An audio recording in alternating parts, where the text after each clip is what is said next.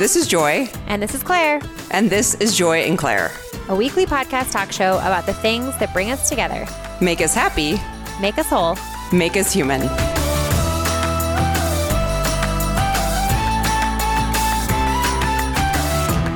Hey guys, this is Joy, And this is Claire and this is Joy and Claire. and Cassy. Cassy Joy Garcia.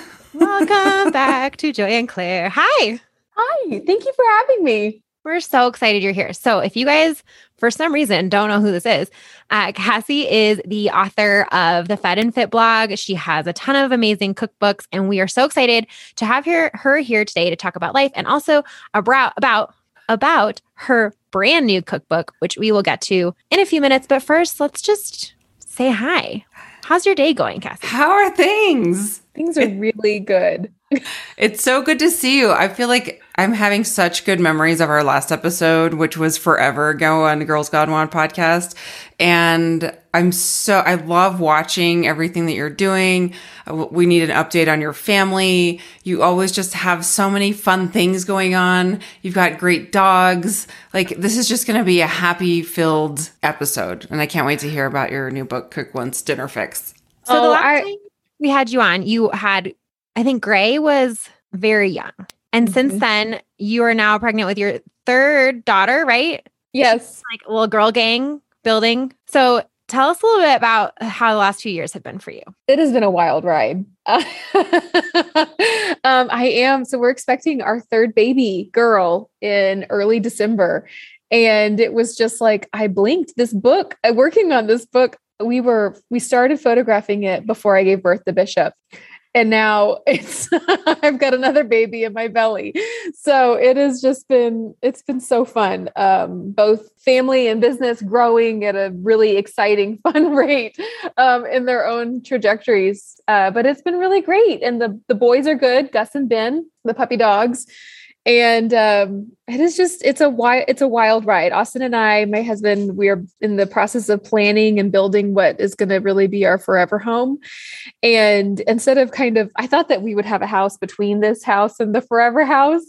Um, and so it's just a whole other thing that we get to think about. And right now, it'll be a long time before we're in there. So we have a baby sleeping in what was Austin's office. And I think that by the time this one's here, we might just have one in a closet somewhere, but it's all fine. it's going to be great. Hey, as long as there's a roof over the head and some love in your heart and some food on the table, which I know you have, We and some Miles. dog kisses. we had Miles when we were living in a one bedroom apartment. And so he slept in a pack and play in our room until he was one year old. And looking back, like that was nuts. I can't believe we that was such a bad idea. Zero out of 10 would not recommend. Like literally our toothbrush and toothpaste, because we lived in this little apartment where you had to walk through the bedroom to even get to the bathroom. So our tooth toothbrushes lived in the kitchen, like in the little like where you normally keep your hand yeah, towel because you're like, can't wake the baby. Yeah. yeah, it was brutal. But you know, it's doable. You figure it out. Yeah, you figure it out. There's pros. There's pros, you know, to all of it. We're all so close. I, can, So I, can, so close. I can get to them so quickly. I know. So, Did you really want to to make a bigger house? And you're just gonna have to run around and find where people are. so much more to clean too. Yeah. it is. It's going to be a lot more to clean. Hopefully, we'll all have helpers, right? We're building helpers, right? Isn't that part of the plan? I don't know. I I haven't figured out how to get that to work yet. it's still a net negative in this house. oh my goodness. Oh, Okay. man. So, talk to us a little bit about running your business during COVID because you have your whole team that they come to your house, right? Mhm. They did. And, and yeah, go ahead. We did, yes. So we actually, they were coming to my house until, well, I guess March, right? When the world shut down. Um, and that's also when we had to put a pause on the book and we put about a seven month pause on photographing the book. And in that time, though, I actually built, I don't know if I had told y'all that we were going to do this, but we built a kitchen studio and that we moved into. So we have an office space and that finished it was last summer and so right in the middle of quarantine and covid and it was for it was really just me coming here because I was alone, but it was kind of I got to be able to get out of the house a little bit um, and go to a place that I was where we were still alone. And but running Fed and Fit through COVID, it was tricky. Bishop, my second, was born at the end of April. And so it was not exactly the maternity leave. It was there's so much about that year that nobody had planned or anticipated, uh, but it was not definitely not the leave that I had anticipated or thought I would have. Because you know there's one thing on building as the owner of the business you know you build a maternity leave and it's not just I think we've talked about this before it's not just like you're like bye i'll see y'all in three months you know? Right like you have to kind of help keep things running in some way shape or form have a plan yeah. Exactly you need to build some sort of a runway or things for them to really stay super active in and make sure that the business still supports itself um, and we're getting better and better at that um, independent of me but I had we had built that plan and then the pandemic happened and it was we needed I needed to still be present to be able to help lead through those times. So it was this interesting juggling act of newborn baby back into that mode of um, really trying to pivot. How could we be as helpful as possible during this time to our readers? So that was it. I mean, it was really April was surviving, right? Figuring out how was how and where I was going to have a baby and uh, you know what plan was actually going to come to fruition what i felt great about at the time what was even possible there were so many unknowns. And then coming back and just we really navigated the pandemic as fed and fit by just stopping and asking what do you, what do people need from us right now? Um, and how can we really be helpful to this community? And so that's how we put out content. We paused everything else. So it was more like here's four things to do with those cans of beans in your pantry versus here's a great new recipe for summer grilled corn. And so, when did you pick back up on the book? We picked back up on the book. It was towards the end of the summer. I want to say it was around August and September. Um, we had, and then we wound up coming here. It was a really small group. We wound up, we had this space at the time. So we were able to not have to come to my house where there was still a newborn um, we were able to come to this space and then the whole team could make use of this enormous kitchen and cook and then we have a photographer kristen kilpatrick who photographed this book which was incredible she waves her stunning magic wand over those pages um, but we knocked the rest of it out in about two weeks so I'm sure those were very relaxing, restorative weeks for you. Very relaxing. It was, yes, it was a Oh gosh, we all, I was like, okay, after it wrapped, I was like, here's everyone go to uh, the lovely hotel nearby and enjoy a night off. Don't talk to anybody for a week. like, please don't call I me. I don't want to talk to Please don't call me. Include me. Please don't talk to me for a week. Yeah. no offense. Love you. Are all. you, Cassy, Cassy, are you an introvert side or extrovert side? I I air extroverted. Mm-hmm. I would guess that, but I you never know. Some people like present as extrovert and they're really introverts. But and even uh, extroverts, you know, our engines are finite. Mm-hmm. Yes. I, I just I, I asked that because I think like especially in this year and just running a business and managing a family and also with COVID and kind of like having to take that pause. Was there anything that you were like really struggling with, especially with stopping a little bit? Um, it was, I mean, the biggest challenge for me, and it, I, I think everybody felt this no matter where they come on the introversion or extroversion spectrum was just the loneliness, you know, that set in through all of that. Um, we have, we're incredibly fortunate in that my family's so close, right? But at, but before, but we were taking quarantine so seriously that we didn't see my parents who lived 10 minutes down the road. And we went from seeing them multiple times a week. And actually, they office in the same building as me. They're on the second floor. And so I actually, so in a lot of ways, get to see them almost every day. And so that was very jarring. Um, and so it was that kind, those kinds of things really started to weigh on me. And I thought, like, I, I don't know if I'm answering your question, what did you had asked, but um, I felt like I was losing touch with um, what I could do to really be helpful. I hate to like keep I keep coming back to that, but as my north star and in work and life, it's like how can I be of service right now, whether it's my work or as a daughter or a friend. And I was like, I just I didn't know where that pointed for a while. Like your yeah, your life purpose. So do you feel that there's kind of like this calling of being of service constantly, but taking a pause was like, ah, I gotta do something I have yes. to do something. And, and truly, you're taking care of yourself and you're filling up your own cup. And I know, like, all those cliche things of we all kind of had some time and space, even though we were going stir crazy and even just being at home managing a family is exhausting. But you get life from giving and creating and doing all these amazing things, creating content, creating cookbooks, uh, Instagram, your beautiful hair, your nails, you know, all those things that that being on pause, was there anything that you could mm. find a different purpose from when you were in that space? Yes. I mean, I definitely, that's such a good question. And I really hadn't thought about it in that context. I think that what it really forced me to do was it, it feels like it shouldn't be this profound of an aha, but it really was in practice. Uh, but I really just look a lot more within and figure out um, instead of external cues of am i heading in the right direction? I really got to tap more inwardly um, and just see you know what am i more curious about? What am i leaning into? I just i that was right when i started an entirely new bible study that i hadn't explored before for example. And it was it was honestly something i just hadn't had built in time for. And I was like, I just needed something else to sink my teeth into. And it was a really great place to put that into place.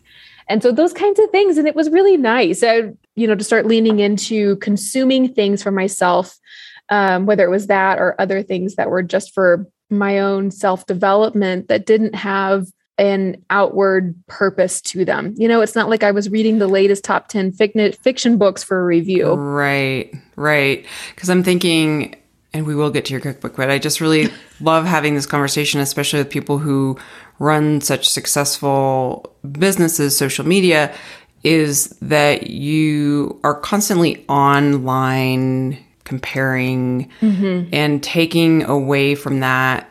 I think I can't. I can imagine it just being so valuable to really staying true to what you want to do and your brand. Yes, it did, and it really in part of my plan for the maternity leave, a goal of mine for Fed and Fit has, or at least a hope of mine, and maybe a goal is too strong of a word, but a hope that I've always had for Fed and Fit is that it represented more voices, more people uh, than just myself.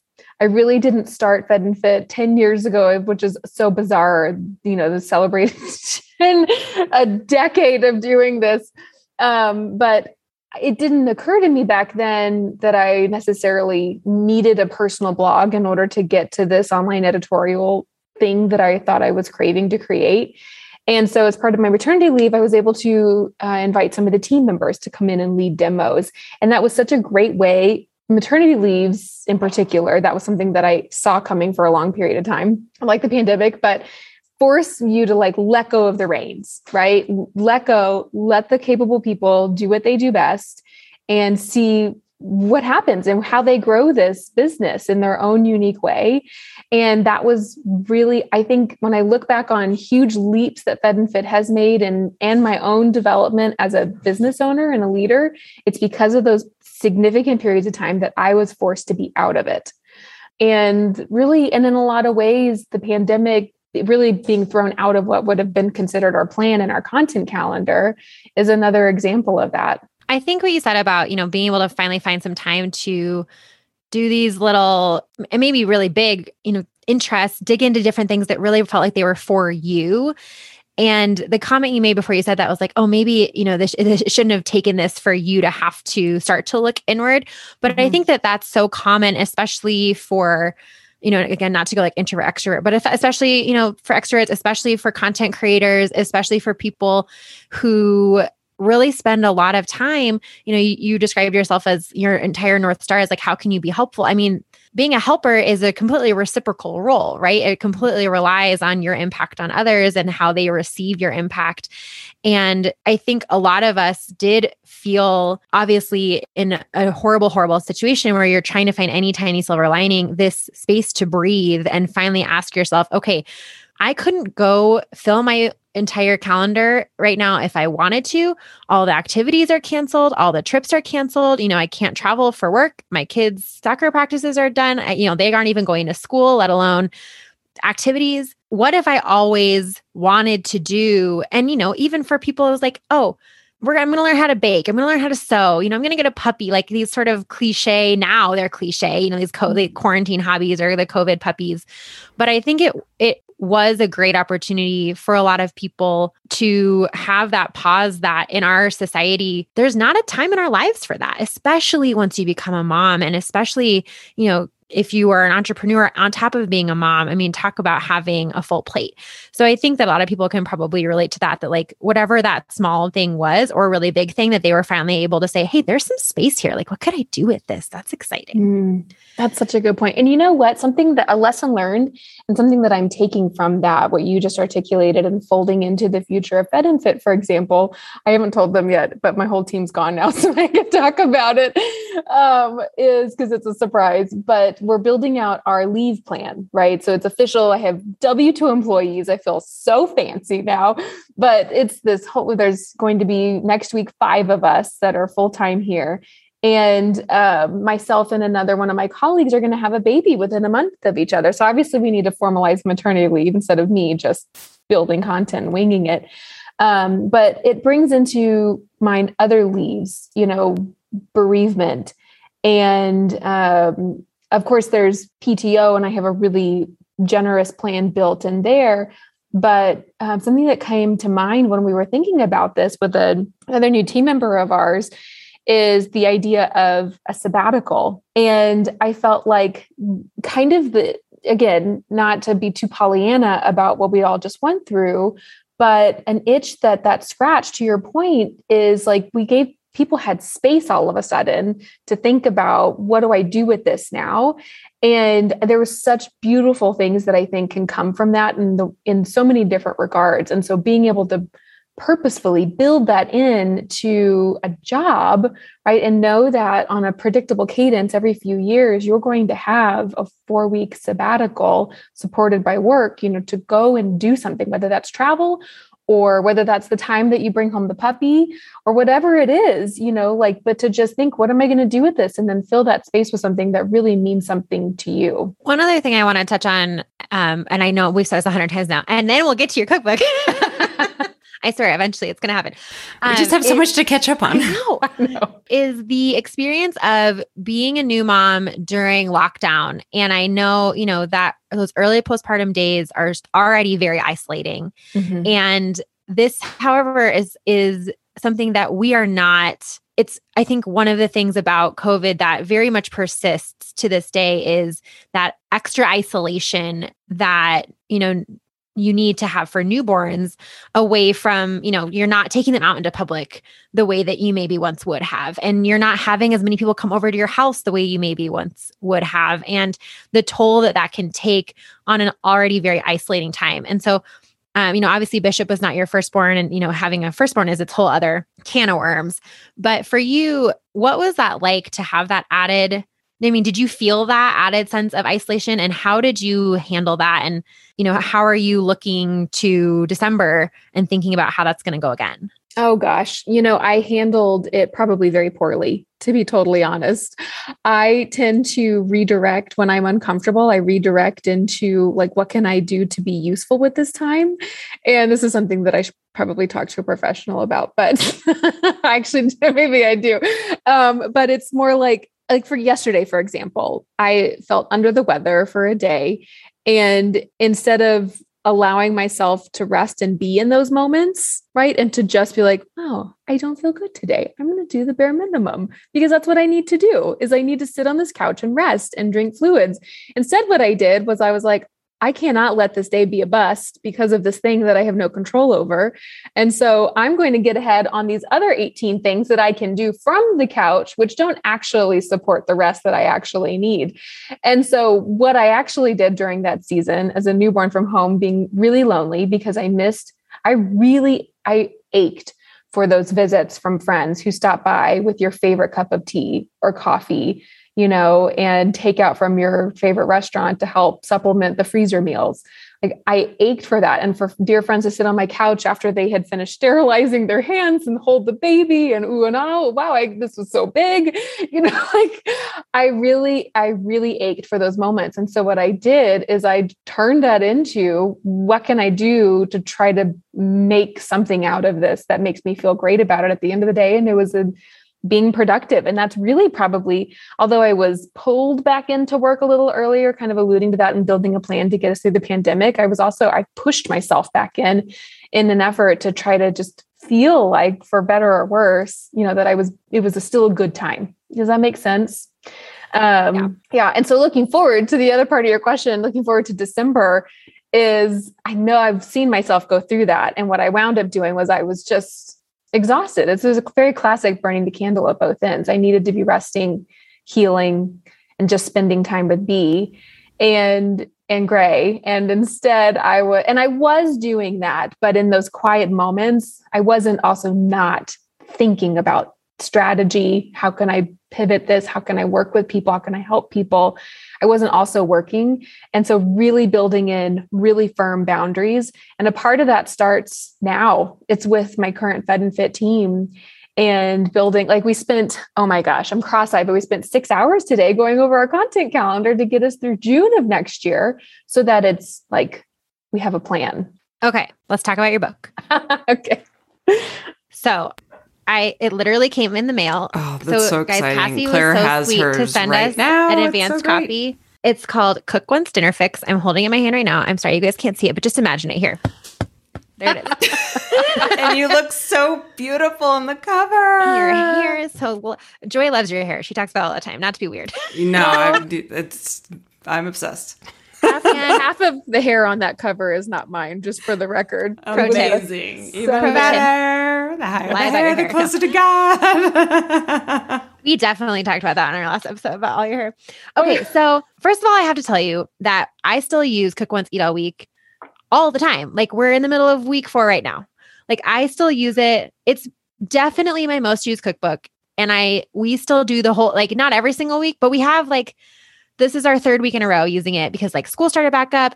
My husband has a new job where he's like, oh, they always, he never gets home on time. And when we went through, you know, the first days of the pandemic, like we were using it every single week and the pandemic hit and I was like, okay, cool. Now I can I can cook from home.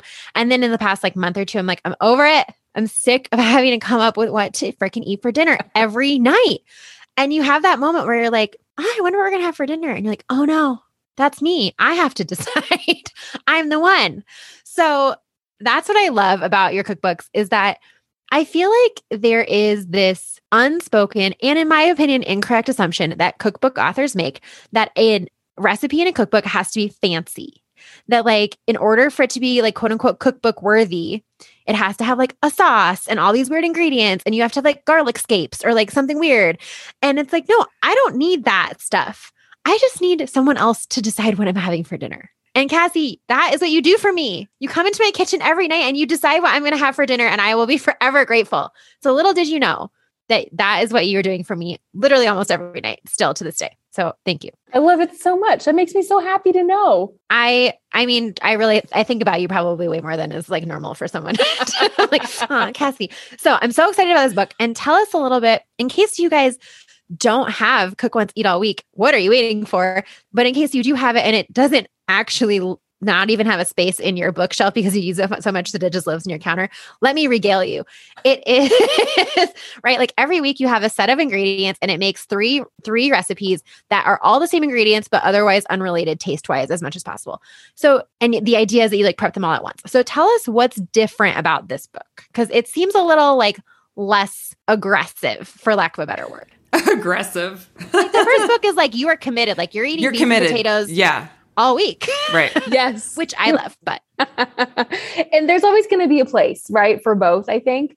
Um, you know, Cook Once Dinner Fix, the way that I like to do books is really an involved process. It is it's a lot of work. And I when I finish a book, I finish it with zero intention of writing the next one to be totally honest because I'm like we got to we got to have answered everything. Like we, we got to knock it all out. And however, in All Week coming out, there was a lot of feedback that came in, and it became really clear that I wasn't done. Like my work wasn't done with that book because there were a lot of wishes. People who were really using it and really like had really given the book a try or are still using it. And they say, this is great. And it would I my I wish it had blah blah blah.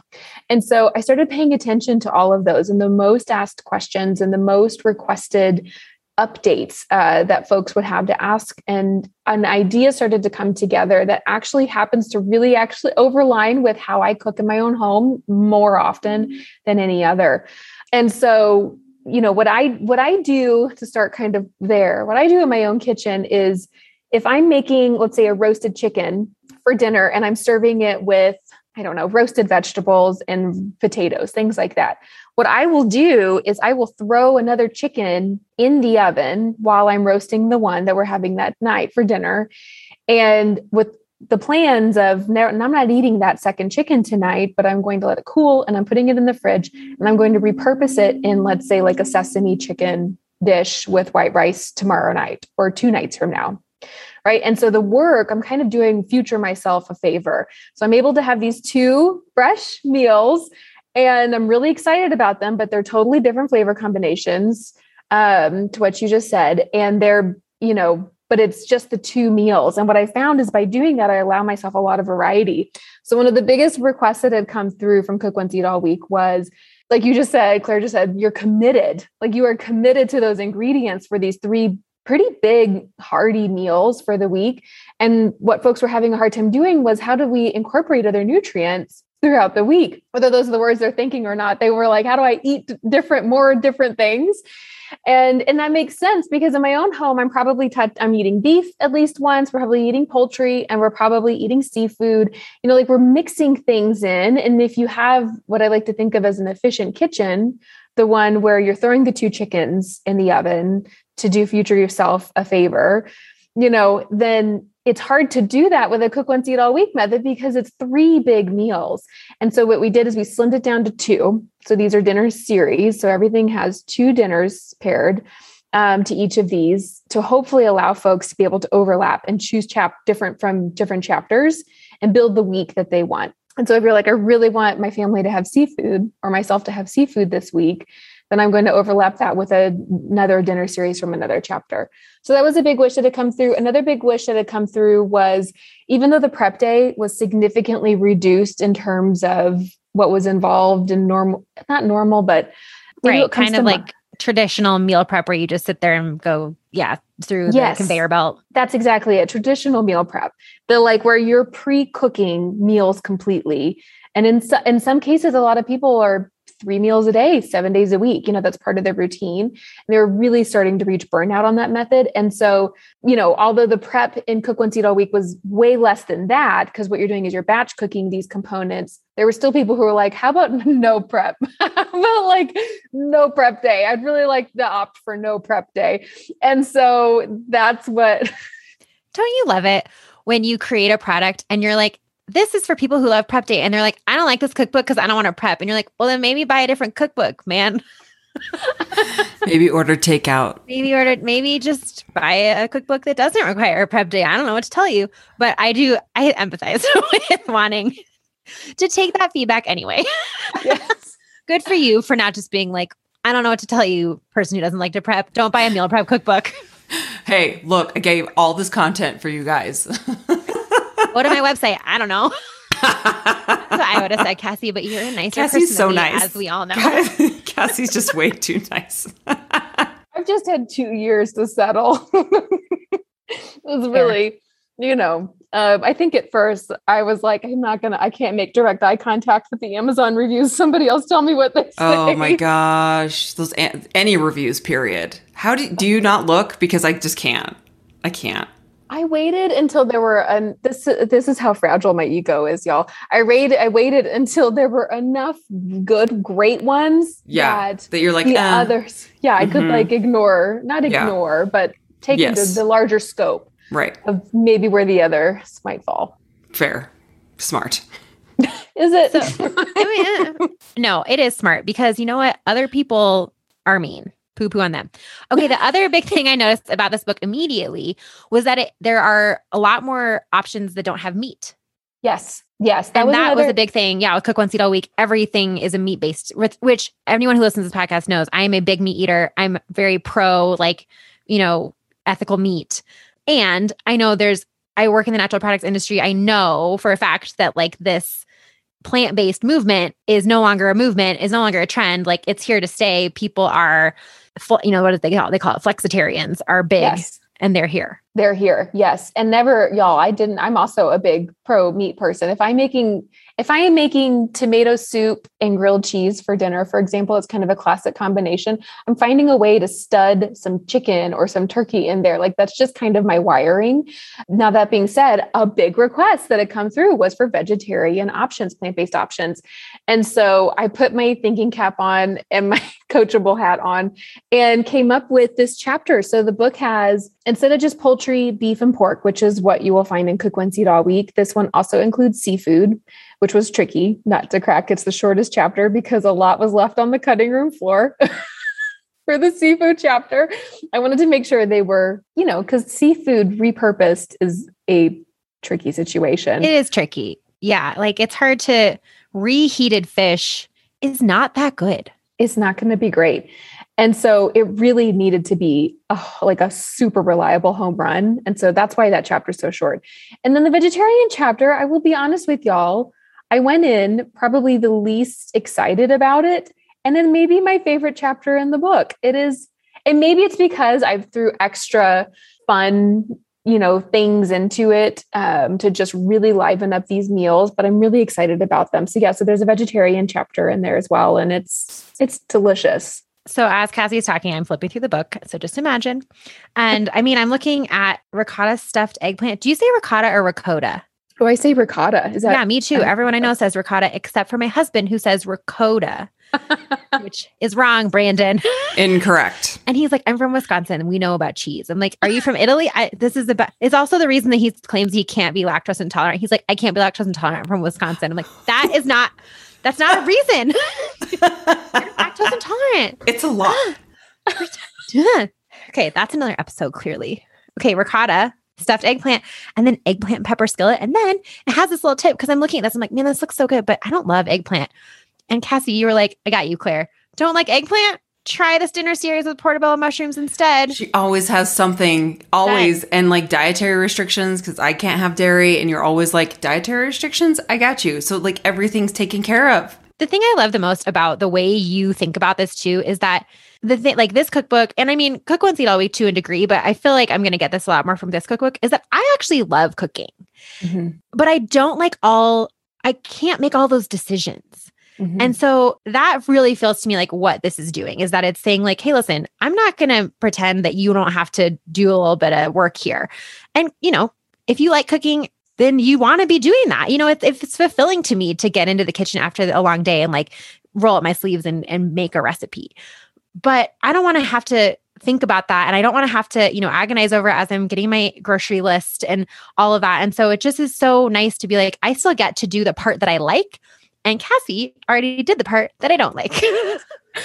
totally. I that's I hope that that's really helpful. And that's another thing that's a different between the two books is Cook Once Eat All Week. I didn't I essentially gave people a main dish and the rest was for you to figure out. So it was like, you know, stuffed avocados, the buffalo stuffed avocados, for example. I got a lot of questions from folks writing in saying, well, what do I serve this with? And I was like, oh, you figure it out. Like whatever you want to serve it with and it's not helpful, Cassy. That's not a helpful answer. I talk to myself that it's like I if my goal is to really help alleviate people or alleviate the thinking and the planning, you know, to your point of what goes on the dang table, you know, for dinner, why not provide a full spectrum? And so that was something that every dish in Cook Once Dinner Fix, every dinner is a full meal.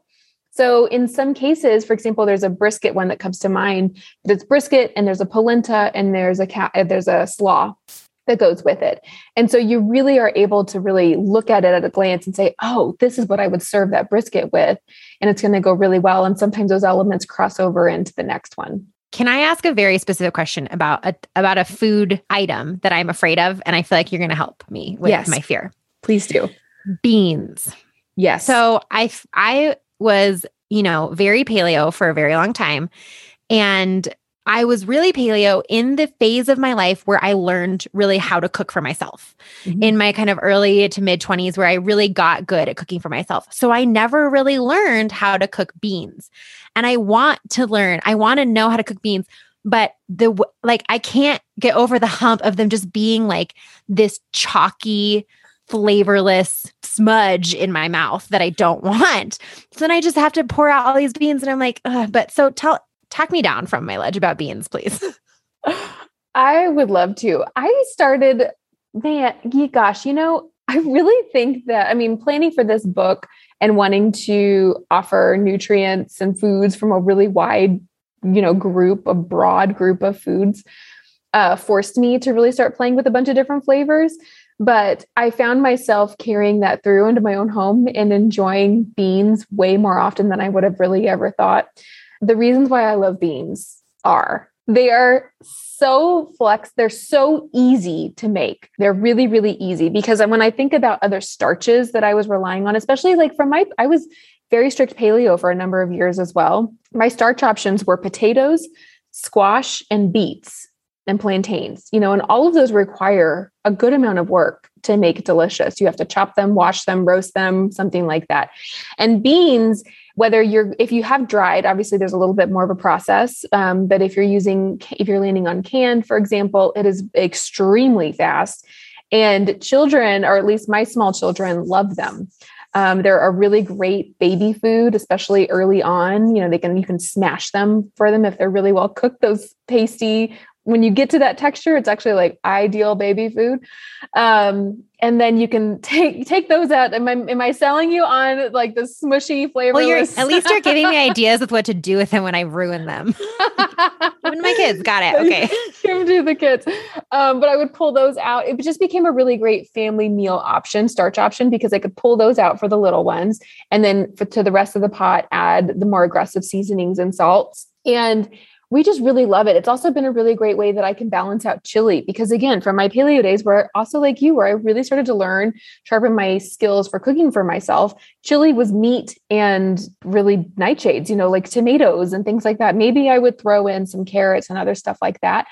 But there really wasn't anything else from a carbohydrate perspective that made its way into chili and being able to add three different kinds of beans to chili, it just really makes for a really robust, even more efficient dinner experience because I'm not having to think about should I also make cornbread, you know, to go with, well, that's cornbread's not, wouldn't have worked then, but, you know, what else can I make to go with this? And it just becomes a really easy, easy option. And then to make them from scratch, it's actually really simple process. It's, I like to think of it, it's just like a little bit longer than making rice. So the process of rinsing, soaking, and then cooking them. It's really not that much different from making rice if you're familiar, you know, if you'd make if that's a part of your routine. It's just going to take a little bit longer.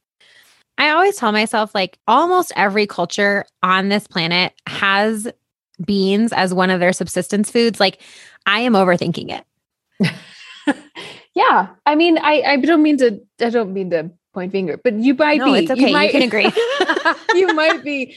And you know, and if if it's the flavor and the texture that you're worried about, I would use them in a chili or a soup or something like that, where there's some sort of a medium that's going to add some extra, um, just more flavor and other qualities. Right. The same way that I would like ha- start with an- another ingredient that I didn't like that much, kind of like hide it and other things first. Yes. Until you get more accustomed to it. Okay. Yeah. I'm going to do it. I'm going to try beans. Because I was just flipping through and I was like, some of these recipes have beans, Claire. You're going to have to eat some beans. It's going to be great. I, you have to keep me posted. I want to know how it goes. I will tag you. Don't worry. Okay. I'll just send it. I'll send a photo to your house. Perfect. Not weird. I have a question. What are? Oh yes, go ahead. Sorry, I won't, I won't completely dominate the entire interview. Go ahead. I have a question. I, you know, cookbooks to me are very scary, and I want to say that I actually, I, Claire can attest to this that I do not cook, but yours is actually the only cookbook where I was like, I can do this, and I've actually like made recipes from your cookbooks before, and like when I look at this, I'm like, I could do this, especially with the vegetarian stuff. Like I, I eat meat, but I am more drawn to some vegetarian dishes. So I'm super excited about this one. But I always look at cookbooks and I get overwhelmed. There's too many steps, or there's just like, I don't know, my brain gets on overload. And I also see cookbooks as almost like there's so many out there. It's like, how do you choose which one? And like, you have an identity. What would you say is your audience and why they're like drawn to your identity versus like the other million cookbooks that are out there? Oh my gosh, this is such a great question, Joy. And this is one that I had with my publisher quite a lot because the book that I wanted to create is totally, it talks to people that they don't talk to normally. Um, and I had to really figure that out. I think that the people who, not I think, the people who I create cookbooks for are the folks who are really just trying to get dinner on the table. And I feel in that identify, I obviously, there's a lot of self identity in that. I'm just trying to get a meal on the table and I want it to be I want it to be delicious. I would love for it to taste good. I would love for it to be nutritious. I would love for my family to like it and I would love for it to not cost a fortune and I would love for it to not have to take me all day long to pull off. You know, and I felt like there's there are beautiful books out there that they'll give you something be- delicious and nutritious but maybe it costs a heck of a lot because of all these obscure ingredients. Or maybe it requires some sort of a really involved brining braising process you know? And it just isn't practical when it comes down to a wednesday evening and you would like to eat something in an hour. And there's also that feeling of whenever i don't know if y'all have ever felt this but this is how i kind of identify with the the person who is going to really enjoy a book like this is after you get finished making a meal at the end of the day and maybe you've it's already been a day you've it's dinner like there's you've lived a whole life already today and you're like okay and now i'm going to roll up my sleeves and i'm going to make dinner too.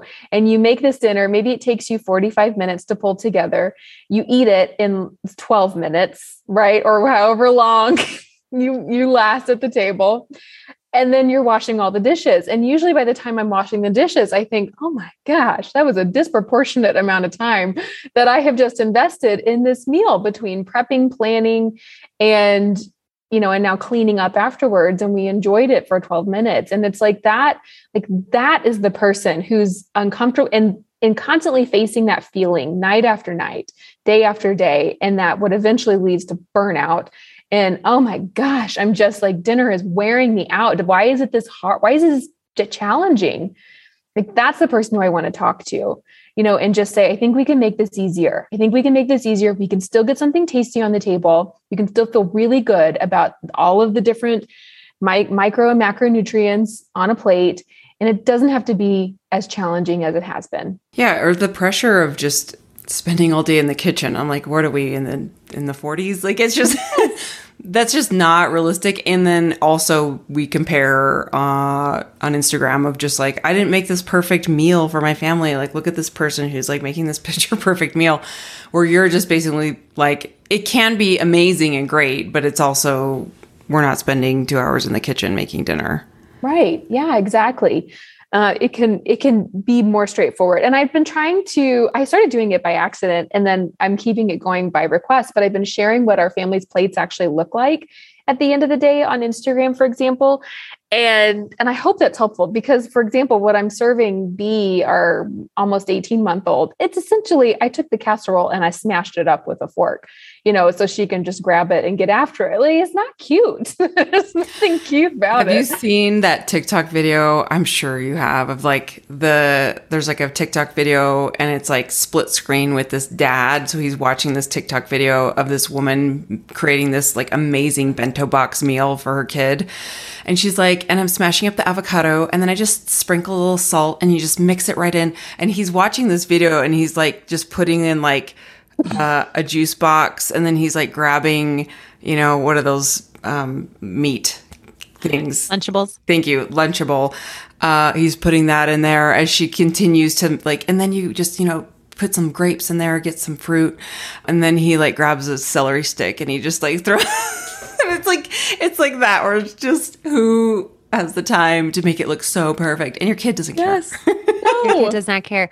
I also love that too. Like, do you follow like Kids Eat in Color or any of those? Like, yes. yeah, who I always love seeing like the deconstructed meals for younger kids where that always gives me ideas where I'm like, okay, I love chicken soup.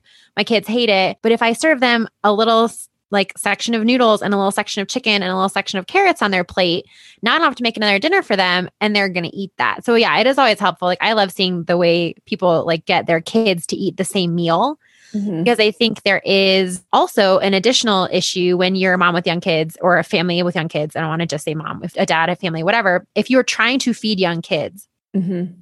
it can often feel like you have to cook maybe not a completely different meal, but there are a lot of times components that you feel like, well, my kid's not going to eat this, so I better go ahead and make them another protein, or you know, they're not going to like this flavor, so I'm going to make sure I, and that's fine every once in a while, but you don't want to have to do that every night. Yeah.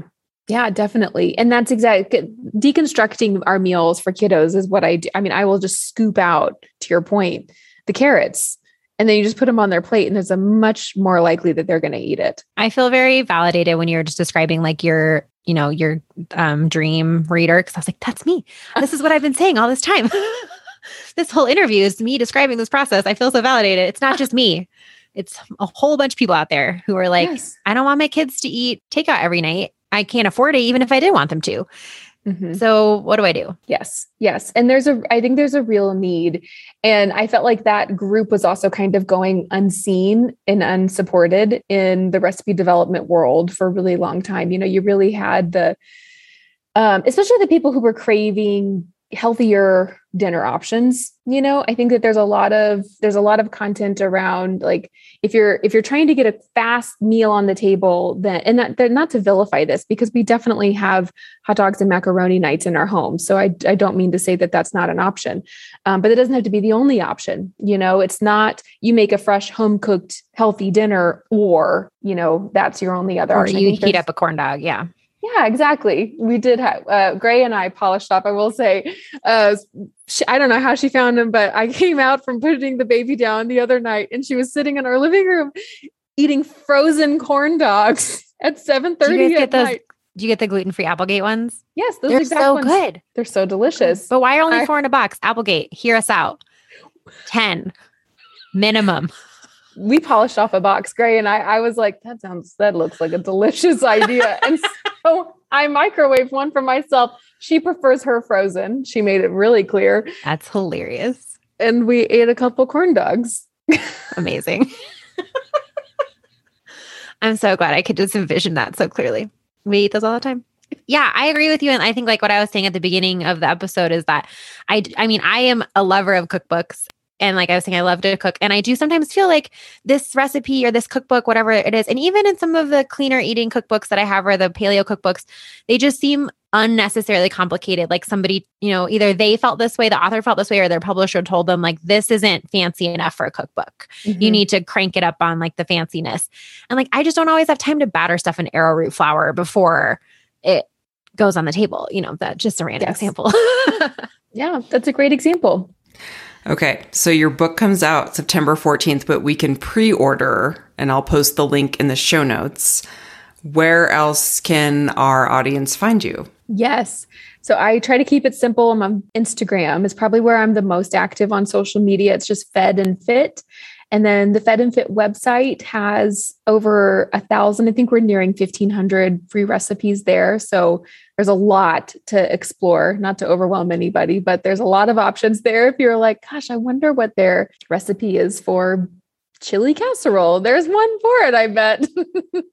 um, but yeah, between those two and Fed on Instagram as well, be doing a lot of demonstrations because, you know, we've talked a lot about this concept, but it's one of those things that sometimes it's really helpful to see it and to just see how it works. And so you'll be able to find those saved highlights of how these dinner series work together. And you said earlier today you were finalizing your content calendar for the next six months. So, you know, without giving any crazy spoilers, yeah, what is tell us everything. what's next? Like, I mean, I know for you, obviously the book launch is huge, but the book itself is done and dusted. So, apart from having a baby, minor, what are you excited about for 2022? Oh my gosh, in 2022, well, um, I pulled a. This is usually how content goes for us. Is it's like pulling a thread on a sweater. It just starts to unravel. Um, we we were like, let's. It, would you think that smoothie bowls are done? The answer is no. according to all of the, the web searches and my own interest is where I got the curiosity. Um, but they're not done. So we're gonna we wrote we wrote like I think we're gonna publish nine smoothie bowl recipes in February, for example. And I'm just so excited. And we're going to pair that with what I'd love to start doing more of is if we have, if we're building out, you know, a really solid resource like that, like here are the tried and true best, most variety. You choose the one that works for you or the flavors that interest you. We're also going to pair that with blender reviews, you know, and so do individual reviews for like a Blendtec, a Vitamix, and a NutriBullet. So, and then hopefully be able to present them in a way where you're like, oh, okay, this is the best option for me and weigh all the pros and cons and prices and things like that. So stuff like that. We're also going to start doing more uh, comparison articles. I'm sitting here staring on our countertop here at the kitchen studio. There are about 15 boxes of gluten-free box brownies sitting here because we're going to start testing more of these and show all of these options side by side because I don't know if y'all are in the market for boxed gluten-free brownies like I am. Who's not really? Who is not is my question. I forget where I am and who I'm talking to. But um, but I was, you know, there's so many options now. And how great is that? How fun is that that we have so many options, but it's a little overwhelming and you don't want to kiss a frog. And so it's kind of those we just want I just wanted to do the the work and the research. I really we're falling on a sword here, but we're going to make all these brownies and then show all them side by side and write comparison articles. So I'm excited about that. And then this is turning into a long answer. I'm obviously very excited about this. But I'm also going to start YouTube. Have y'all heard of it? It's this video? You know, What is I've this YouTube thing? I've heard Huh? it mentioned. You, I'm sorry, what? You, It's like Y O U. oh, got it, got it, got it. Yeah. Oh. Okay. I Not like I- a U-boat. no. I feel Oh, guys. so late Thank to you. the game. Bless you, listeners, for just sitting so through those jokes. proud of you joining YouTube. Look at you all grown up. I know. I was like, you know, I just got to the point where Instagram is uh its own thing and not it's not a, and, and that's just how social media goes. It's it's something and then it turns into something else as time goes on. And so I'm just I was like, what what where can I pour this energy and these videos and the desire to kind of help and coach and lead? And YouTube is it. So we're going to launch it really soon. I hired our dream videographer. She starts in a couple of weeks and we're going to start publishing three videos on YouTube a, a week for a year. Oh my gosh, that's amazing. Now, do you look at trends for social media before you make these decisions? Or you're like, where's Reels going? Where, like, how far into the research do you do, do you look to determine something like that where you're like, YouTube's my next move? It's a combination of I date somebody who actually grew up. I was going to call it cowboy chemistry, but that's kind of offensive to people like my husband. He's like, we're very intelligent people as cowboys. but it's a combination of actually studying the metrics and also just trusting gut instinct. And it just makes a heck of a lot of sense to be able to lean into this platform that exists and it's trusted and where people when for example talking about blender reviews most the, the studies say that most people go to youtube for product reviews Yeah, it's true. Yeah. before they buy stuff. And It's I get true. it. I do too. I just bought a curling blow dryer hair thing. You know, it, that's where I went to see which one. Oh yeah, get. anytime I need to do something like with makeup or if I need to look at a product and I want someone to show me, YouTube. Yes, exactly. And and there's so much about food. And my goal is to hopefully make food and cooking and all the stuff more approachable, that it's easier to show that than it is to tell it and, and talk about it. And so by showing like here, we boiled chicken breasts and then we shredded them with the stand mixer. It's done. It's very fast and easy. By showing that, hopefully it helps people say, oh, oh, yes, I can do that. I can shred that chicken. That was so much easier than I would have thought. Right, because isn't the irony of Instagram that you have to have these like absolutely beautiful styled food photos for them to get any traction, and but like the average home cook is like, I cannot make that, and you're like, but but you can. I also really admire your ambition for releasing a smoothie bowl series in the coldest month of the year. We're all just what- gonna we're gonna put on our like fake coconut bras and just live vicariously through these smoothie bowls, and I'm can't wait already. Oh, planning for the spring. That's what we're to be Yes. doing. we are that's uh that's the way seo goes it is i was chatting with a friend the other day and she was like do you feel like you have to live in an alternate reality to content plan because we're planning so far ahead or the things that go live. Like we just published last week all of our pumpkin bread articles so that by the end of October, you know, Google will recognize them essentially. Oh my gosh. Yeah. And it's just, it is, it's really interesting. I feel mm-hmm. like I, when I look at the calendar, I'm like, what? It's August? I thought it was February 2022 because that's where my brain has been living. Okay, guys, sadly, we're out of time. And I feel like this interview could go on and on and on and on and on. One day. We didn't even get to makeup. We didn't get to we didn't get to nails. We didn't get to hair. We didn't get to fitness, but we'll We gotta have like yeah. a Joy and Cassy product corner one day. Yeah. I love products. Cassy, I love products so much. Wait, I could talk products with you. So can we do a little slide? Yeah. you could interview her on YouTube. Oh my gosh. We could do yes. we could do uh little tutorials. No, now I'm now I'm going a little too far. Like I'm trying to new, turn Joy um, into an um, influencer. Her husband bought her a ring light because he's like once you mention a half an idea to him, he goes out and buys all the accessories immediately. Yeah, it's true. He's such an enabler. It's wonderful. It's true. so he it. bought her like a real ring light, and we're like, Joy, I'm getting there. I just I, I get weird because I'm like I'm turning 44. Like, does anyone really like want to watch me put on makeup? Everyone wants to, Joy. Uh, we all do. We're all raising our hands. I did find an amazing new eyeliner that I'd like to show you, but we can talk about it later. I've, I've actually been admiring it. It's the best. I want to know. It's the best. Okay, wait a second. This is going to be the number one question we get by this episode oh, now. Now you have okay. to tell us. so it is um, the Sephora collection. It's a shadow liner. Okay. So just from Sephora, Sephora brand. It is a shadow liner. So it's kind of like one of those fat, chubby sticks. It is just the color silver. So it's like a glitter color, but it's not glitter glitter. So you're not going to get like sprinkles on your face, but it is the most beautiful silver that I've ever seen. And I've tried many a fat chubby liner. Joy. This sounds like a product I owned from the icing in like 1999. I might. You positive. might. Like yeah. Like um, are frosted lids coming back? Well, I mean, they never left Claire, but well, for you, uh, yeah. This is true. So right. that is I'll I'll post the link for everybody who wants to know, but it is amazing and it's like $12.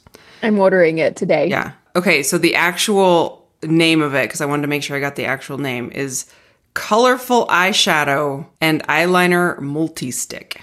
And the color that I am raving is called silver glitter. Life changing. I haven't stopped wearing it since a week ago when I got it because it's so easy and it really packs a punch. It's beautiful. I wrote it down word for word. I'm literally going to order it as soon as we hang up. It's amazing. I can't wait to see it on you. Okay. Yeah. So products next time. Okay. Thank you. All right. Cassy. Well, thank you so much, Cassy. Everyone, you know where to find us at Joy and Claire underscore on Instagram. You can go to joyandclaire.com and you know, scope around your feed. You might find some extra Joy and Claire in there. Maybe yeah. little Girls Gone WOD. Maybe one of these days, baking show will come back. Baking we'll show, we're back, back on, with a vengeance on your mark. Get set, bake. We are here. We are not going anywhere apparently ever. So ever. psyched about that. and Cassy, thank you again for hanging in there with us. You are such a champ, and we best.